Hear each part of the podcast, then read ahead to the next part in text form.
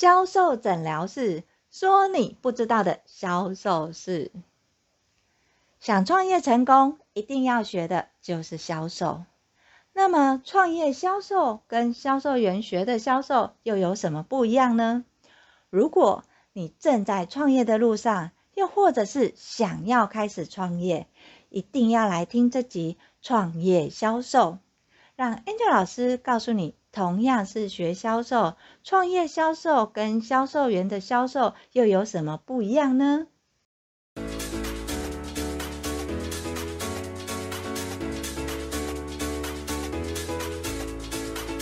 大家好，我是 Angel 老师。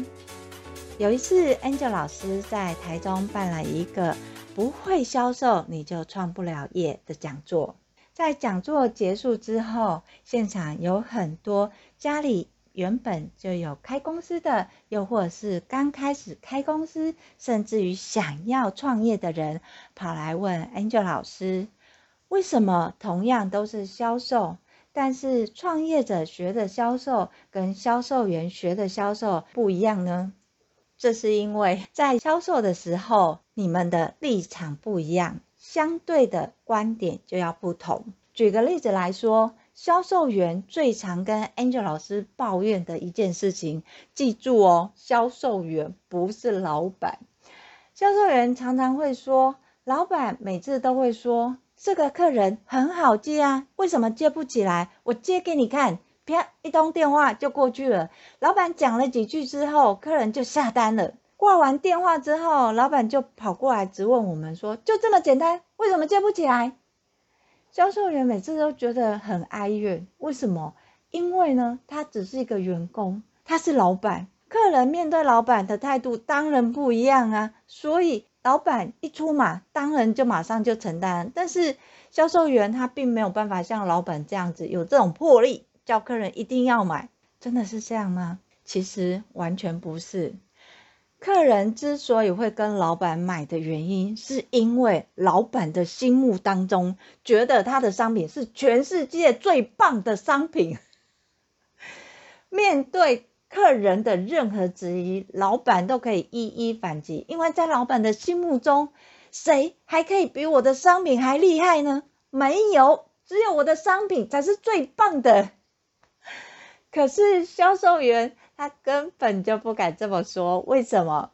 因为销售员面对的商品不是只有自家商品，客人会跟销售员抱怨说：“哎，我本来用。”哎，哪一家品牌的东西，那个 A 品牌都没有问题，怎么你们家的问题这么多？他会面对客人的抱怨，而有一些抱怨问题可能是一个事实，他没有办法立即解决客人的问题。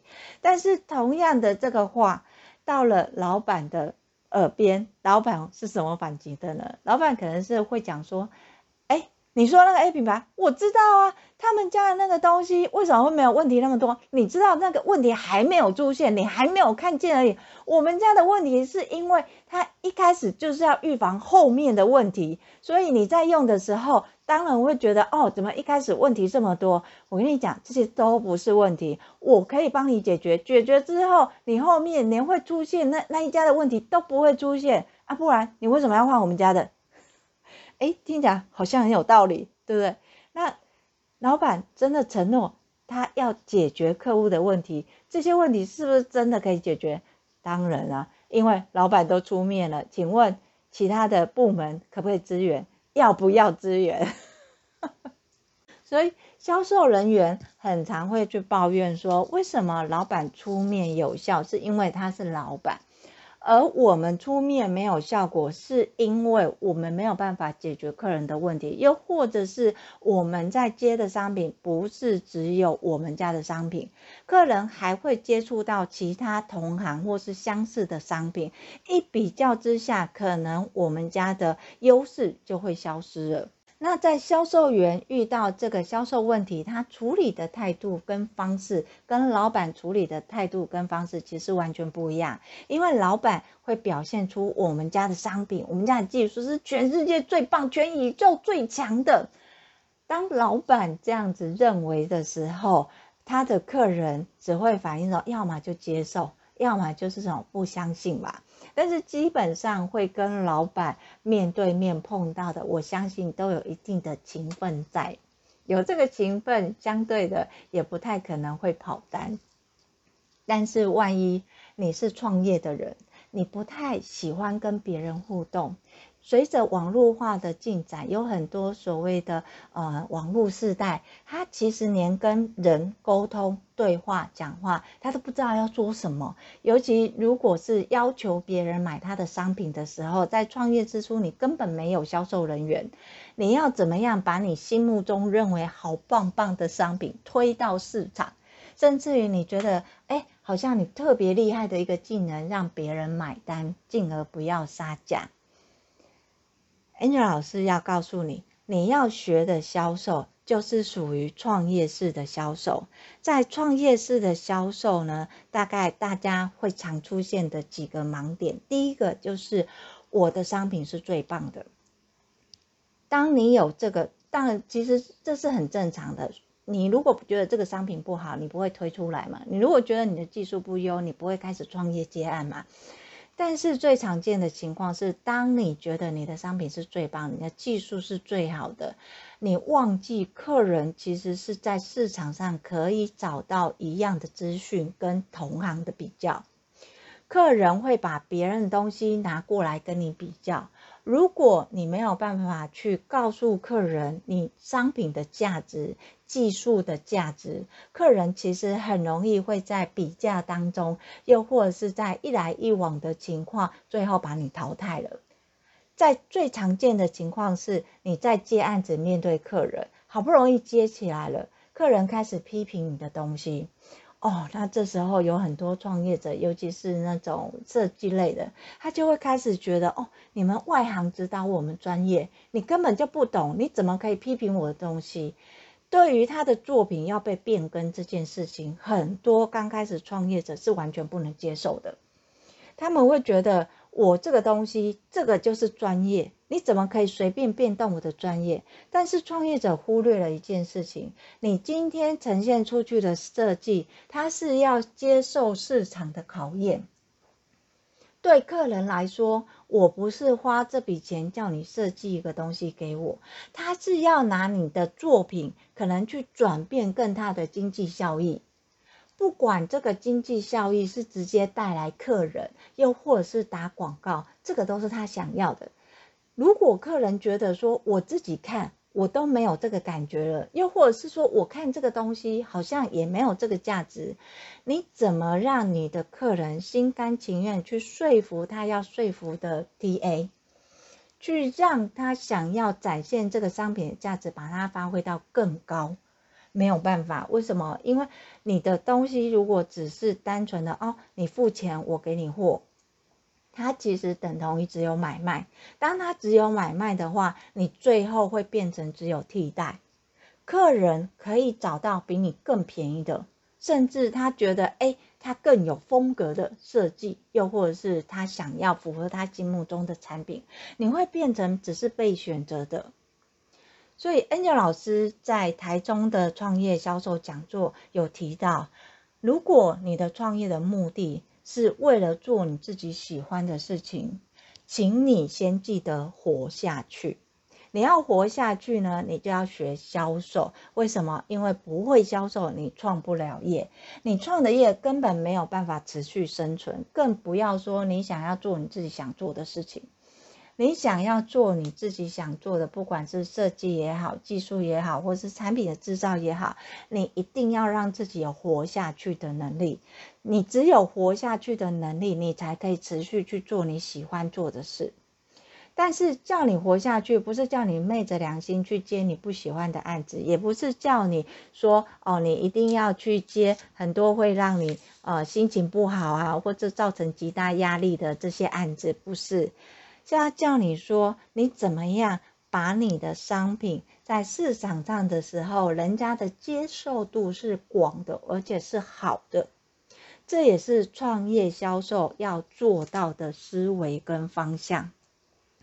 在创业，你要学的销售，你要先想一件事情，尤其是刚开始创业的人，你要卖什么东西？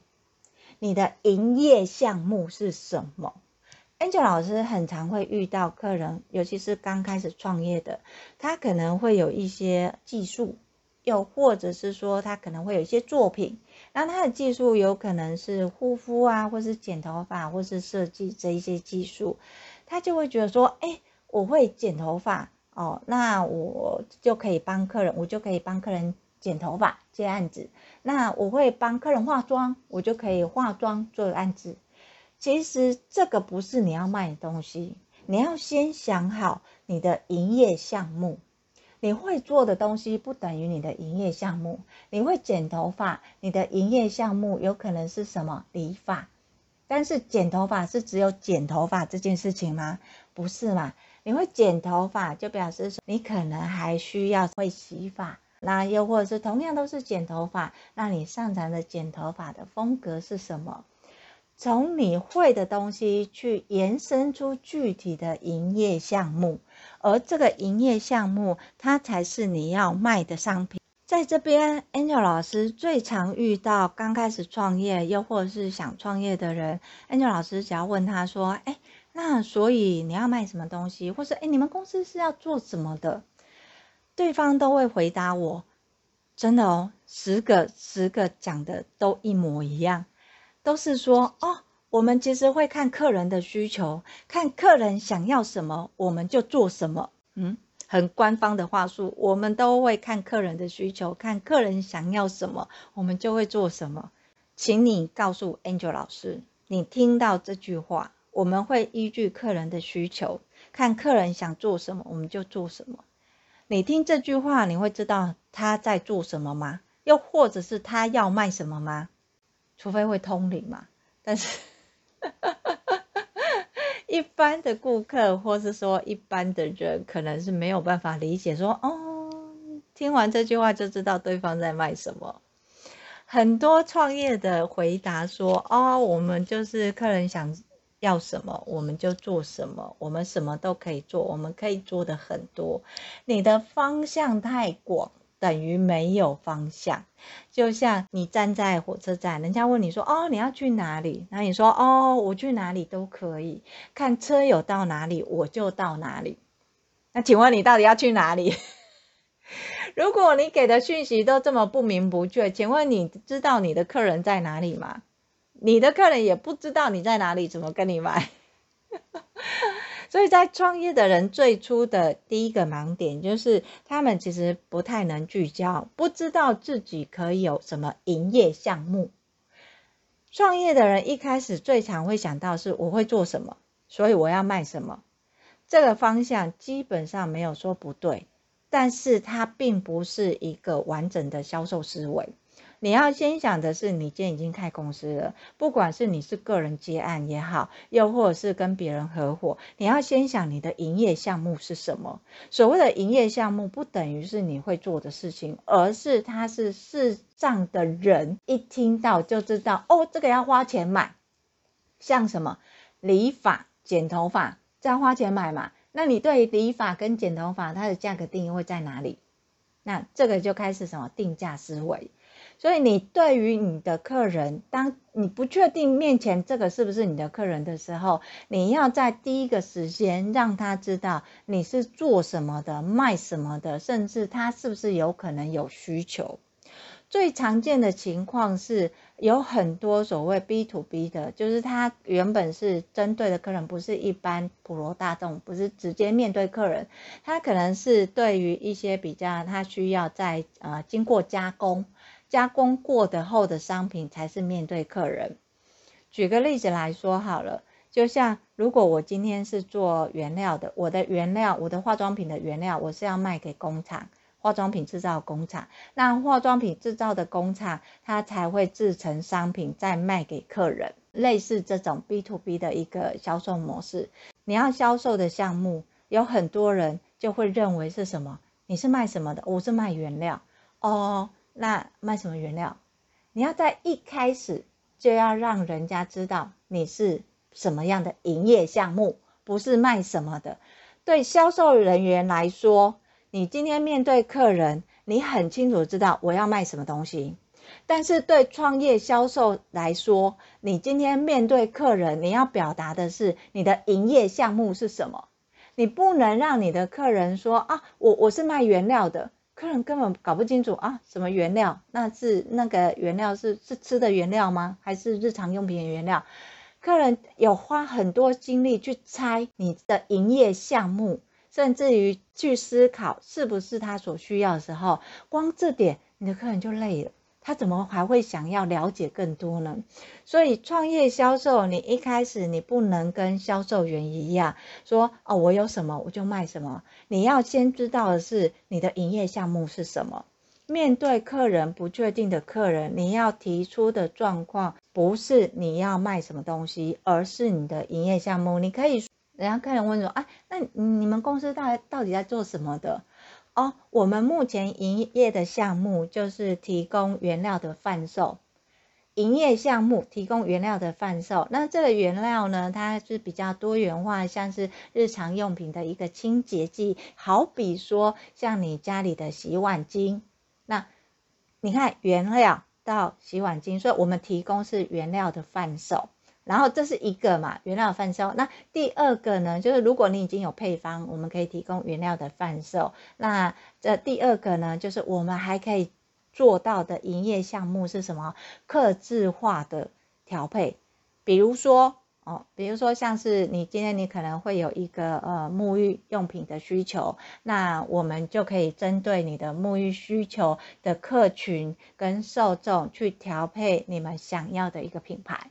对客人我就很明确啦，哎，如果我今天我需要原料，我就知道说，哎，你们营业项目有那个原料贩售，那它这原料是指清洁类的商品。那第二个是，如果哎我今天我并没有自己的工厂，我不需要这些原料再做一个再制，那我就会知道说，哎，你们其实也有帮客人做一个量身的呃商品的定制，那这个商品的定制好像跟别人又不一样。你必须要让你的客人清楚的知道你的营业项目，而不是你卖什么东西。这个是创业销售跟销售员完全不一样的，这是一个。第二个呢，在创业销售的时候，很多创业者其实会觉得自家的东西是最好的。销售盲点就是我这个东西卖得好，我当然要乘胜追击呀，拼命卖呀。诶，我这个东西卖不好。那我就降价求售。创业者对于现有的，尤其是他有一些商品的，那包含也有一些有技术的，他为了要达到竞标，他就会呃接受被杀价这件事情。那我们先讲商品的部分。当你今天营业项目已经确定了，我已经知道说，哎，我要卖一些什么样的商品，那我的营业项目是什么？当客人循着营业项目过来，那跟我买商品。那其实创业销售他就会遇到一个很大的盲点，就是我好卖的我就拼命做，好像也是人之常情嘛。然后我不好卖的我就降价求售，那它就会变成说你的商品的寿命提早结束。怎么说呢？你今天如果你主打一个明星商品，你就要为这个明星商品做一个规划。销售其实要做的不是一直在做陌生开发。包含销售员也是，你今天销售要做的就是什么？把你的新客人变成你的主顾客，你的主顾客变成你的 VVIP 客，你的 VVIP 客再帮你介绍新的客人，是这样的一个循环。但是如果你今天只是一直在卖你某一个明星商品，这个商品卖得很好。你就变成你要一直去做陌生开发，你一直要有新的客人进来，因为你原有的客人已经买饱买好了吧，他已经有你的这个明星商品，他不会想要再特别去了解明星商品，你的商品的部分就很容易产生断层。除了这个问题呢，还有一个最大的问题，第二个我们常见的比较大的问题就是，只要我可以变现，老板就会去做。或者是只要我可以变现，我就都试试看。它会造成什么？你的公司到底在做什么？你的客人根本搞不清楚。举个例子来说，哎，我今天我有这个商品，我卖得不错了。好，那我是不是要再有新的商品出现？因为刚刚有讲到嘛，你的客人已经买了 A 商品，那买了 A 商品的客人是不是要再创造 B 商品让他买？就会一直产生商品，会为了销售而销售。希望公司是有获利的，营业是可以成长的，所以就会为了我现有的客群，反正我已经有一些这些客人嘛，这些客人都是买我的，那他们既然 A 商品已经有买了，那我就创造 B 商品给他们买。好，B 商品买完之后，我就创造 C 商品给他们买。当 C 商品买好，我就创造。在老板的眼里，好像认为这些人都不会跑。只要你一直有东西给他，一直有东西出现，现有的客人就一定会买。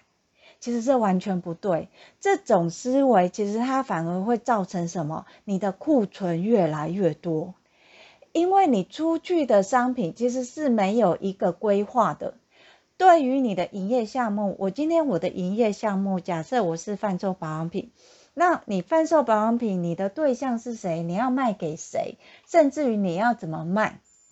在你销售的一个脉络里面，你不能只有我只要可以把商品卖出去就可以了。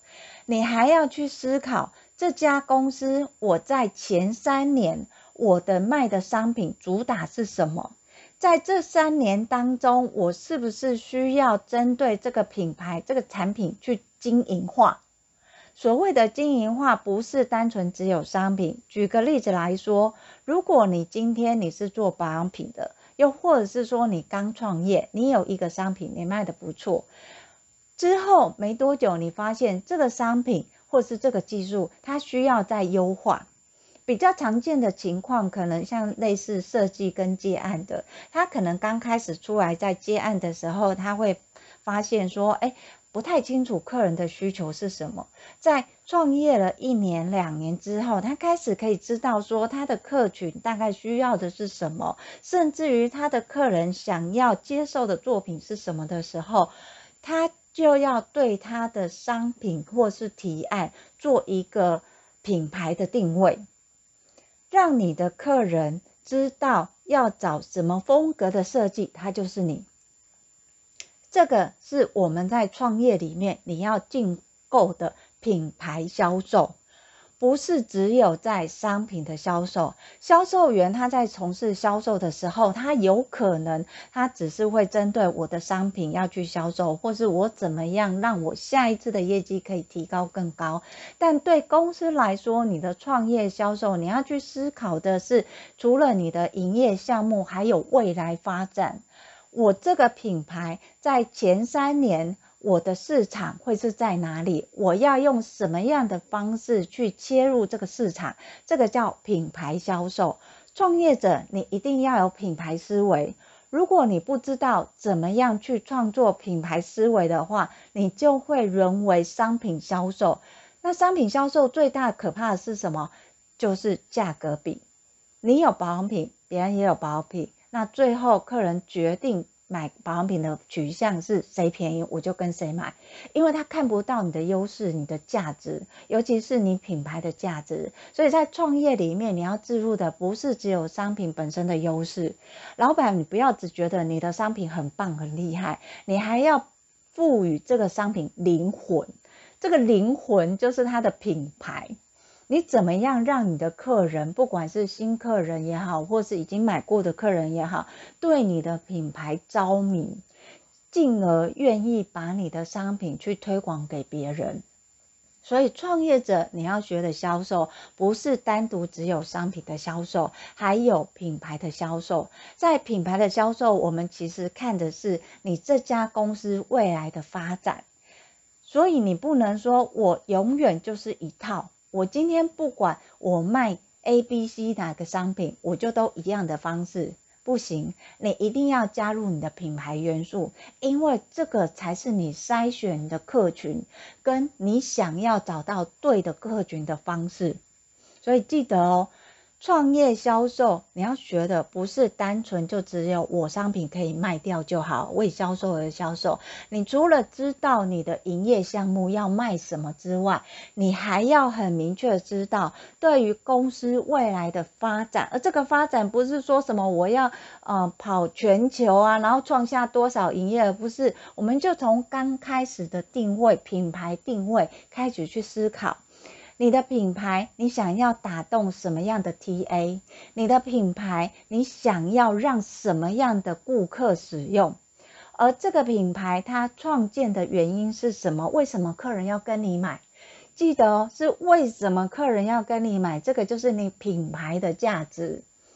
不要再去说哦，就像早些年有很多呃客人会讲说，哦，因为哈、哦、我自己皮肤不好。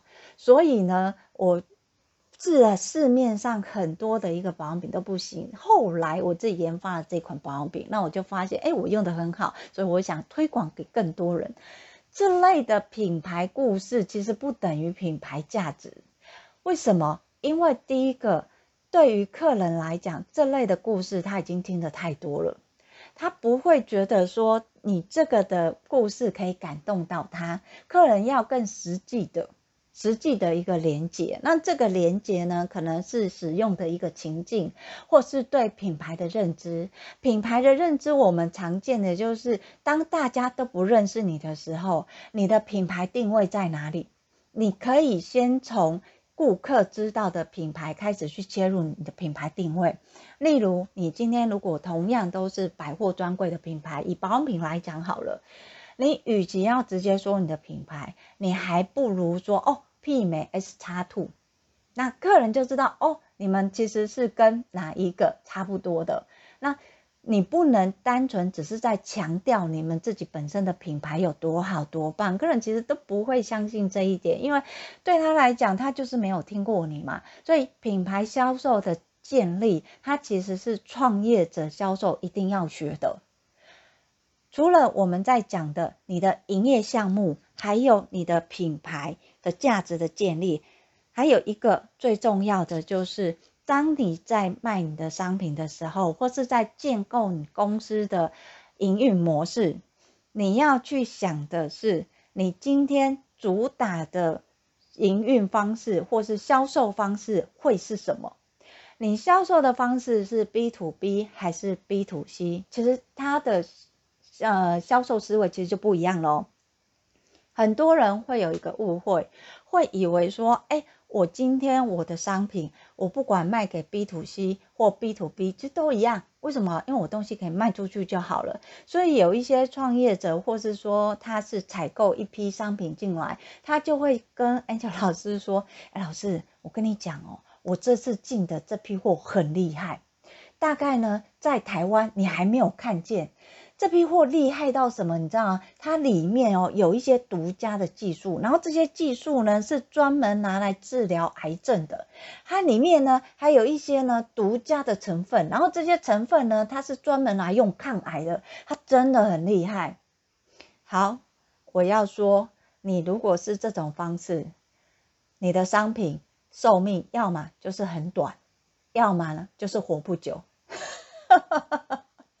两个哦。差不多对，很短跟活不久嘛。为什么？因为呢，你在讲的这些很厉害，是你认为的，你没有聚焦，你的客人也看不见重点。很厉害，抗癌都可以用，很厉害在抗癌的一个技术。可是我问你，你的客人是得癌症吗？没有，老师，我是要强调，你看，连生病这么严重的人他都可以治疗，何况是你这种小毛病，一定没有问题。这个其实完全说不过去，为什么？因为第一个，如果今天你的客人真的病得很严重了，你可以保证他病得很严重，你的这个方式配方可以救他吗？如果说今天客人真的得癌症了，也不是所有抗癌的药对他的癌症都有效，对症下药，知道吗？所以你这样的一个话术，其实是在夸大，在夸大的同时，也在建立客人对你的不信任。销售要卖的就是信任与连接。如果客人对你的商品一旦产生不信任，你觉得还可以跟客人连得起来吗？客人可能连你后面要卖什么东西他都没有兴趣了，因为他你的这种方式其实就是感觉在客人听来就是诈骗嘛。所以你要让你的客人愿意跟你买，你要去建构所谓的品牌价值，请从未来的趋势去考量，你这家公司在第一年要做到什么程度，第二年要做到什么样的状态，第三年你的营运要做到多高，从营运的金额去推你每年要做的事情。这个事情不是只有你在推商品，要从你的营业项目跟你的年度营业额去切。所以创业的销售不是说哦，我今天我有什么商品，我就赶快卖这个商品。然后哎，也不是我今年的营业额要怎么定啊？我今年的营业额我要定一千万，我明年我就参考今年的。请问你一千万怎么来的？创业者的销售。最难的，他不像销售员说啊，公司给我数字，那我从我就是有这个数字目标，我去努力，那我甚至于去参考明年的状况，甚至去检讨我怎么样去达到这个业绩目标。创业者销售，他必须要针对公司整体去评估，我在明年的营业额我要做到多少。那更甚至于我的净利我要达到多少？不是只有营业要看净利，为什么你公司要活下去嘛？记住，活下去很重要。所以，当你今天你就知道说，哦，我今年的业绩目标，假设你可能刚开始出来第一年，然后做到一千万，那你就要去想一千万这个数字怎么来的？不是你自己喊，本来可以很高兴的哦，我要做一亿，我要做十亿，不是？你假设你今天要定一千万。那你一千万这个数字怎么来的？依据是什么？依据就是你要贩售的商品。假设你今天要贩售的商品要营业的项目，从你的营业项目去抓金额。我这一个营业的项目，假设我今天是卖啊、理发的，好了，我以理发来讲，我的营业项目里面有理发、有烫头发、有什么？好，我的营业项目里面一定会有三个以上的价格嘛。低、中、高，那你就抓我平均中间的客单。假设我平均中间的客单，你每一天大概平均可以几个客人？从客人再去抓平均客单，它出来就是你的月营业额。那月营业额，我们再去算淡季跟旺季，还有突发状况，它算出来就是你整年度的营业额。你有这个营业额。它它依据不是你自己喊的吗？是因为你前前面有一些依据。刚刚 Angel 老师说的，哎，我从我营业项目，然后去抓平均客单，再去抓来客数，出来就是我的营业额。你再回推要去做的时候，你就有所方向。这个客人进来，我要卖什么东西？我的营业的项目会是什么？那当他营业项目里面，他有可能往前。所以当今天如果他买的金额是超出我的平均客单，你是不是就提早达成你的业绩目标？又或者是今天客人买的业绩没有到你预期的业绩，那我们是不是有机会来修正，来去思考为什么这个客人没有买到我们要的预定的业绩，甚至于为什么客人没有买？这个是创业者他去思维的，他不是说我今天公司给我一个业绩目标，然后我就去做怎么做我的业绩目标，没有，你要自己去规划。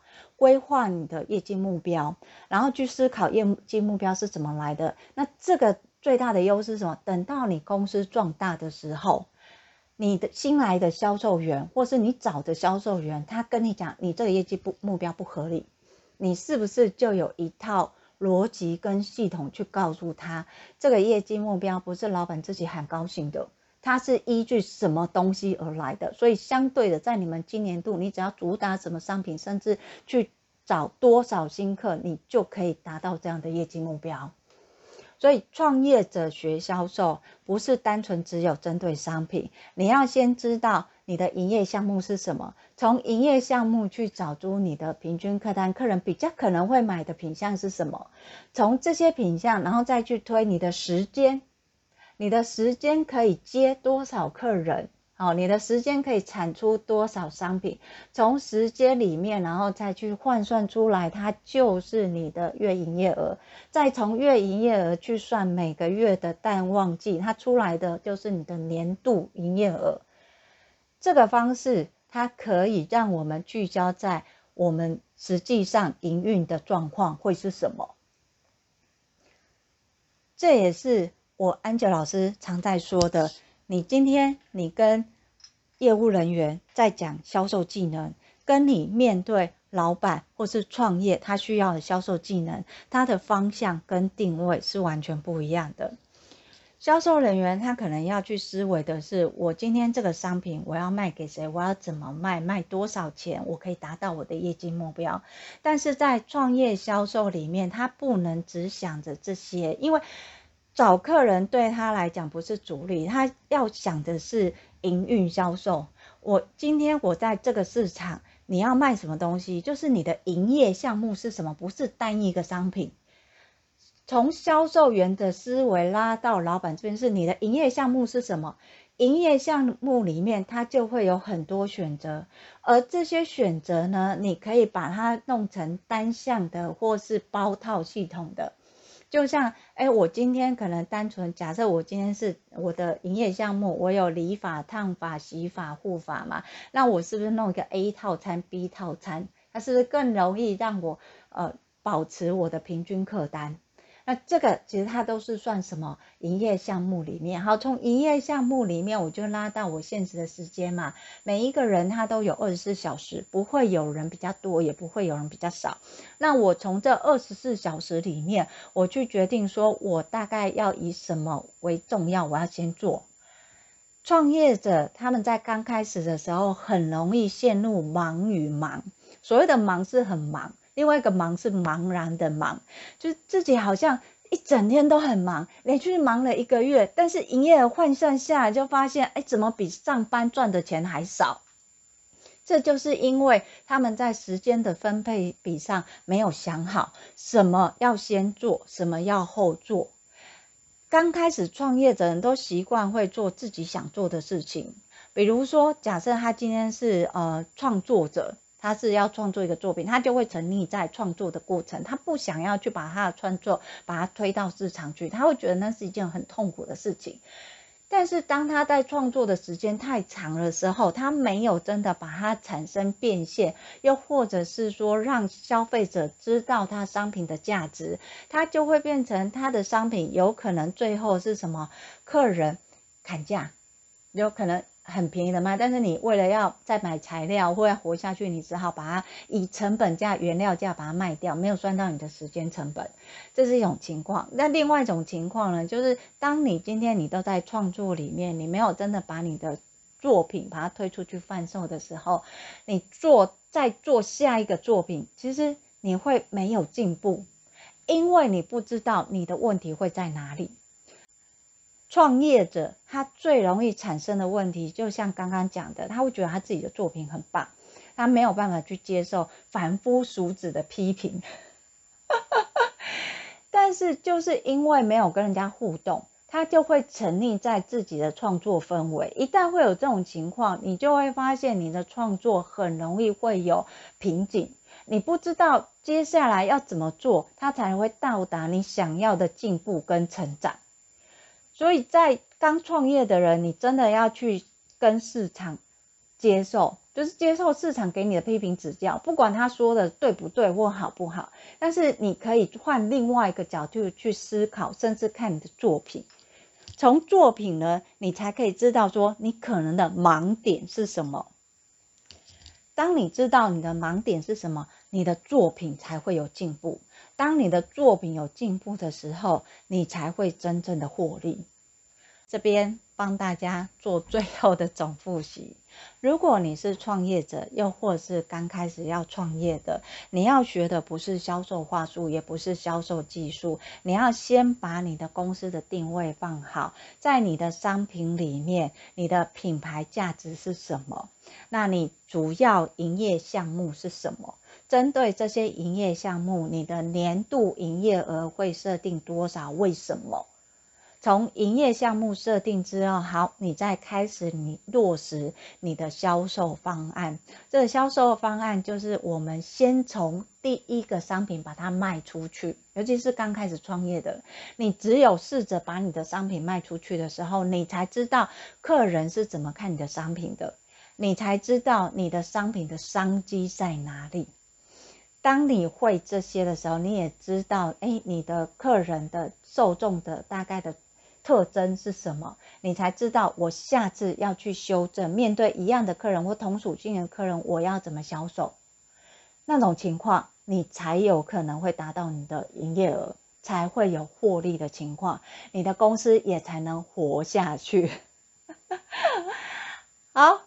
今天我们的创业销售就跟大家分享到这里。如果你在创业的路上还是会有一些销售问题，也欢迎呢，呃，跟我联络，联呃，不管你是留言给我也好，或者是写信给我也好，那都欢迎。因为毕竟在创业的路上活下去很重要，也希望大家对于创业要有信心啊。如果你想要听到更多的销售知识，你可以固定在二四六收听销售诊疗室。